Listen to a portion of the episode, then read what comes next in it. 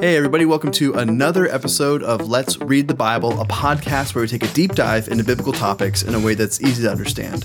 If you would like to follow along, you can download the YouVersion Bible app and subscribe to the 49 week challenge reading plan. And as usual, if you have questions, feel free to send them in. You can do that either through info at grove.church, shoot us an email, or you can jump on our Facebook page and direct message us at the Grove Church. We are the Grove Church in Washington State. We have two campuses in Marysville and Snohomish. So you can give us a thumbs up if you want, but you can also just direct message our Facebook page there with all the questions you have. There you go. Uh, this week we're doing another Q and A episode, uh, specifically because I was on vacation. So we're recording this before I'm going on vacation. Um, but Yeah, so you kind of stuttered. You didn't know what yeah, to say. I don't want to lie to you. I was gone on vacation, or I am back from. Like, yeah, I don't want to lie to you, the You've beloved, confused the beloved so. listener. Um, so right now I have not been on vacation, but when you hear this episode, I will be driving back from Yellowstone which, with my wife. So that'll be really fun. Um, and if you're thinking to yourself, Evan, you just took a vacation last month. Why Yeah, are you you taking? I know. Here's the deal: because from March to August, there was no vacation because we were trying to figure out all this COVID stuff. So now that we've settled down a little bit more, um, listen, bro. I had a like I can actually baby. My off. wife had a baby in That's the middle true. of COVID. We bought a house in the middle of COVID. and we Like, took weeks off on, the and we took weeks off the podcast for you. How Not for you. those things. for the baby, didn't we? I thought we did. Mm, I think we took one, maybe. That's because my baby came out of nowhere. Yeah, that's fair. But such is our dedication to you, beloved listener, that we that we are recording this Q, Beloved. this Q and A episode uh, to make sure that we still get some Oh. content out there uh, this week. So We're gonna start calling you guys our beloved. the beloved listeners. Um, anyway, so just to stop being weird and just to jump into it. Too late. You've already crossed that threshold. We can't go back now. Uh, our first question is this, um, and we actually got a huge batch of questions. So I love that they started off with, "I'm trying to make sure you're stocked up with questions." So thank, Thank you. Thank Um, you, beloved listener. So in in 1 Corinthians 14, what is the meaning of prophecy in this passage? At the start, I thought it was uh, talking about God, but then in verse 22, it says, "Isn't it isn't for unbelievers, but isn't talking about God for everyone." Nope, just for me. All right, so You have to have a podcast to talk about God. there you go. Sorry, sarcasm. Uh, so to kind of t- read a little bit of the chapter that we're talking about. So 1 Corinthians 14, it says, Pursue love and earnestly desire the spiritual gifts, especially that you may prophesy. For one who speaks in a tongue speaks not to uh, not to men, but to God, for no one understands him, but he utters mysteries in the spirit. On the other hand, the one who prophesies speaks to people for their upbuilding and encouragement and consolation. The one who speaks in a tongue builds himself up, but the one who prophesies builds up the church. Now I want you to speak in tongues, but even more to prophesy. The one who prophesies is greater than the one who speaks in tongues, unless someone interprets, so that the church may be built up. Now, brothers, if I come to you speaking in tongues, how will I benefit you unless I bring you some revelation or knowledge or prophecy or teaching? All right, so It's a deep passage. it is for really deep. six verses. I need to look up verse 22 too because I just realized I didn't include that one in the notes. so I'll find a spot when you start talking to to go look that up as well. But uh, here's kind of the basic idea. In in the Bible, we see two types of prophecy. Um, we see the declaration of God's word and and new revelation is kind of the two things. So to put this into context, when we say the declaration of God's word, we see the prophets in the Old Testament and the New Testament um, coming forth and basically say like you know repent. Uh, turn your hearts towards god. Isaiah does it. John the baptist does it. It's a it's a it's a prophetic ministry um, to call people to obedience of god's word. The other type of prophecy and this is the one that's probably mo- people mean most of the time when they talk about it because it's kind of uh, prophecy is the word that's unique to it but this idea of new revelation that god is giving. Um, and so this would be all the way from like new scripture. Um, it can also be God revealing the future in some way, like we see in Daniel, where he talks with Nebuchadnezzar about the uh, the Yeah. statues and stuff like that. Um, Jesus obviously prophesies a lot. Um, although it's kind of, I mean, is it prophecy if it's God? I don't know. But anyway, he'll talk about what's coming in the future. Uh, John in Revelation, that's a lot of prophecy where God Mhm. has revealed things to him. And so when the Bible is talking about prophecy, when the New Testament is talking about prophecy, it can be referring to both of those things. Yeah. Uh, the one thing I'll say is that when we talk when we talk about new revelation, um, Paul may have had both things in mind here, but there does need to be a difference that we talk about between what we'll call you know biblical or scriptural revelation and then what we would also call like personal revelation of the Holy Spirit. Um, And so we do believe, um, and this is actually something that kind of breaks down along denominational lines, which is kind of funny. But uh, you know, with, with with us, we do believe that God is active today, uh, that the Holy Spirit is active, that the Holy Spirit prompts and leads, and that there can be words of knowledge that people get um, as far as prophecy goes. However, we do need to treat those differently from Scripture. Um, and the basic reality of that is because because people can be wrong, and, What? and you can and you can interpret things wrong. Where do you get off? I know, um, but no, it, it is It's an important distinction for sure. We've we've Yeah. got to, yeah, we've got to hold we've got to hold scripture higher than we hold people's voices. Yeah, and I've had I've had people come up to me where um you know and people people I love and respect where they'll just they'll come up and say like hey you know I feel like the Holy Spirit is just prompting me to say this to you. Um and it's and it's incredibly life giving and it's like wow thank you so much for that. And I've also had times where like people do that and it's like okay like don't know where you got that from but okay cool thank you thank you for that um but even in the ones where it's like Thank you for that. yeah, even in the ones where it's um where it's life giving and great though, I, I still you would never treat that the same way that you would treat scripture. Yeah. Um, and so that's yeah, that's just it's an important thing to keep in mind as as Pentecostals um, that we need to make sure that we don't treat um, that kind of prophecy that we see today as all of a sudden being an addition onto Scripture. Yeah, for sure. And I found verse 22 for you. It says this, thus tongues are a sign for not or sign not for believers but for unbelievers, while prophecy is a sign not for unbelievers but for believers. Um, that's the context that he's talking. About. And that that's where he's talking about the gift of speaking in or, or prof, the prophetic gift, sorry, um, Right. that exists through the the empowerment of the Holy Spirit.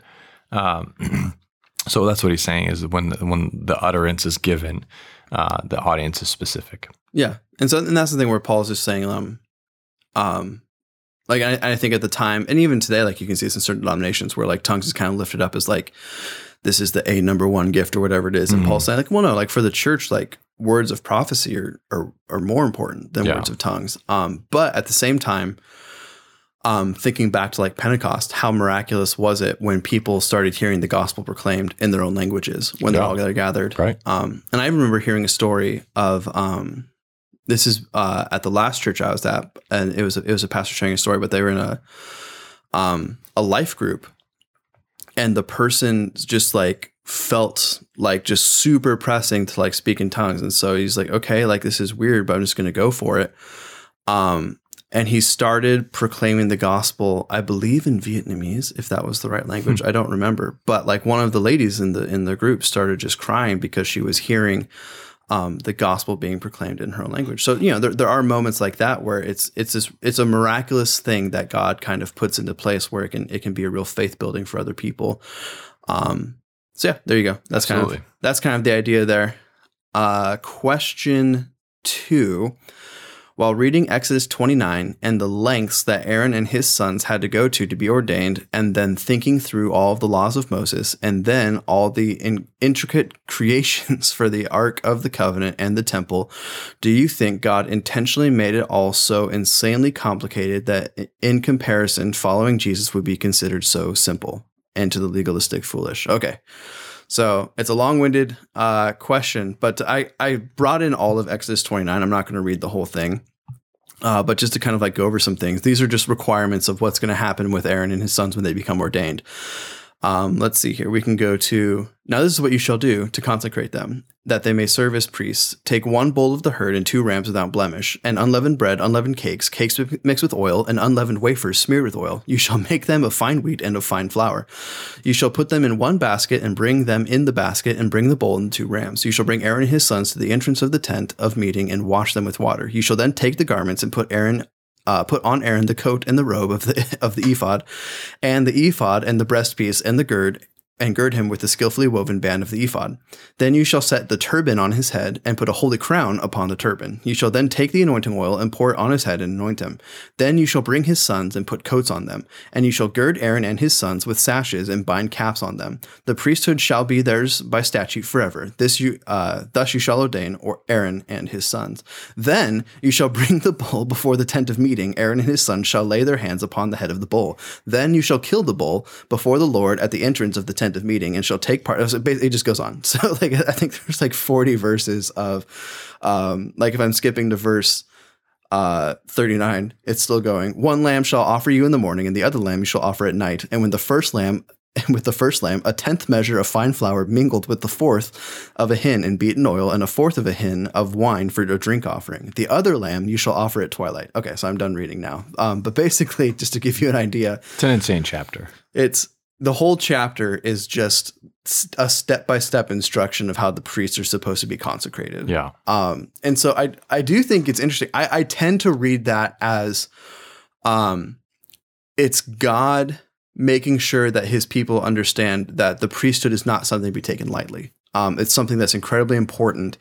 And so that's why you would have this very long ritual of consecrating a priest because this isn't just like well, I'm in the tribe of Levi. I guess I'll be a priest. Like, no, this is res- Yeah. this is a responsibility that you have um, to the to the people of Israel, and this is not something that you should just take lightly or take advantage of. Yeah. And, And, I, unfortunately, we see that. Like, and I also look at it though too is that it's it's it is a very strong picture of what it requires to be to be part of God's priesthood, if you will. Like, but and and the scripture even says in First Peter, like you are a royal priesthood, talking to not just Levites, but he's talking to, to Christians. Like there, so for me, as I'm looking at it and I read it, like even as I read the book of Leviticus, which is an incredibly dense book, we'll say it that way. Um, but it is this idea of holiness. Like this is to be able to stand before God, to do what God has called you to, it requires a certain level of holiness. You know, First Peter talks about that. That's what I was looking up whenever I was talking. So I didn't listen to half of what he was reading, and I knew he'd just continue reading on. So it worked. I try. Um, but it really was this um, this picture of like in in in your conduct, behave in a manner that represents the one who called you, and the one who called you says, "I am holy, therefore be holy." Uh, and so there is this standard and expectation for all of us as Christians to to walk in holiness and to watch the way we conduct ourselves, to watch the way we live, to watch the way we talk, what we what we watch, what we you know even how much we eat. Like there's just some things that there are just different things that require you and I as followers of Christ to to be intentional and understand this like the the the process that Aaron had to go through as a priest, as the Mhm. priest, the high priest. Um, there's a certain level like it's almost ridiculous, and I think I love the way I love the way that you phrase it. Like, do you think it would be so insanely complicated to compare to Jesus? But at the same time, Jesus is the high priest. He's walked through every hoop, done every obligatory uh, standard and expectation as the Savior Redeemer. And so now we're invited into a relationship because of what Christ has done, but it still demands you and I walk in a certain level of holiness Mhm. and how we interact, how we conduct ourselves and behave. Uh, and so there is a certain, like, I think it is a very stark picture of like, holy cow, like you, you lost me at take one bull of herd of the herd of two rams without blemish. Like in verse one, you've lost me um, because I know apart from Christ, I'm unable to. Apart from the Holy Spirit, like work in my life, I'm unable to be holy. But it is this interesting picture of there is so much uh, that is required that we can't uphold. And I thank God that He was the high priest. So I just think Right. there's a certain level of holiness that you and I have to understand how we walk in um, in response, and we can't do it on our own part. So Yeah. But that that being said, I think it really does um it really does show the difference that or even the struggle. We talked about this last week in, in the second half of Romans, but um the struggle that Jewish Christians had because Mhm. like well no hold on like a priest is like this is what you do to consecrate a priest and now you're telling us that like we're all part of the priesthood um it's it's What one of those heck? it's it's a, such a huge culture shock so even I don't want to speculate on whether or not God intended it one way or the other, but it certainly had the effect of um, the salvation, the new covenant, I guess I'll say it that way, is so much less complicated than the old covenant. yeah, Um, so there you go. and Um, that's because Jesus has has fulfilled the old covenant. right. All right. So finally, last question for today. Um, gentlemen, thank you. Thank you very much for that, kind sir. A question. You are very beloved. A question. Uh, Hebrews 1 5 quotes parts uh, part of 2 Samuel seven fourteen. I will be his father and he will be my son, indicating that this was meant to be about Jesus. What is confusing though is is that the rest of 2 Samuel seven fourteen says, When he does wrong, I will discipline him with the rod of men and with the blow of the sons of men, suggesting that the author of Hebrews took it slightly out of context. Uh, the rest of the passage in Samuel really applies to Jesus. Never leave him, establish his throne. Uh, but given that Jesus never did wrong, this feels out of place. Can you explain to me how this fits? Okay, that's a great question. So, uh, to give you the passage that we're talking about here, it would be Hebrews uh, 1. I have to look at what the thing was here. Hebrews 1 5 says this Uh, for which of the angels did God to did God ever say, "You are my son; today I have begotten you"? Or again, "I will be to him a father, and he shall be to me a son." And again, when he brings the firstborn into the world, he says, "Let all the angels worship him." Of the angels, he says, "He makes his angels." Uh, he makes his angels winds and the ministers of a flame of fire. But of God, he says, Your throne, O God, is forever and ever. The scepter of uprightness and the scepter is the scepter of your kingdom. Okay, so that's what Hebrews is talking about. And then the second Samuel passage there is um is second Samuel 7, and we'll start in verse 12. Um when your days are fulfilled and you lie down with your fathers, I will raise up your offspring after you, who shall come from your body, and will establish and I will establish his kingdom. He shall build a house for my name, and I will establish the throne of his kingdom forever. I will be to him a father, and he shall be to me a son. When he commits iniquity, I will discipline him with the rod of men, and with the stripes of the Son of Men. But my steadfast love will not depart from him, as I took it from Saul, whom I put away uh, put away from before you.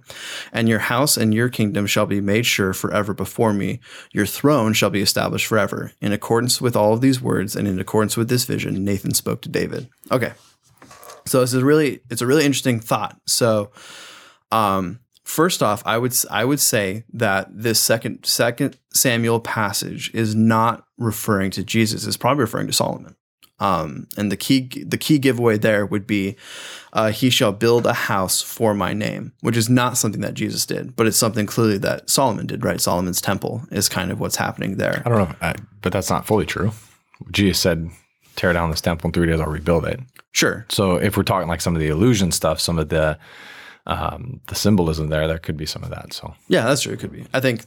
I, I would say that this passage is most likely referring specifically to the building of the temple. But and that and that's probably true. I just when I'm reading it, so this is this is my thought, which is why I jumped in. I'm sorry. I should have let you finish yours. hey, all, all good. Um, but the even even that passage sentence that doesn't seem like it fits. Um, when he does wrong, I will discipline him with the rod of men and with the blows of sons of men. Um, Jesus didn't do wrong, but he became wrong. Jesus took on the sin of the world, Mhm. and so there was a very distinct moment where where God turned his face, so to speak, from Christ. Um, where Jesus, where he was rejected, which is why God, Jesus cried out on the cross, "My Father, my Father, why have you forsaken me?" So there was a very distinct moment where Jesus may not have done wrong in his lifetime, but he did still uh, take on the sin which was therefore wrong.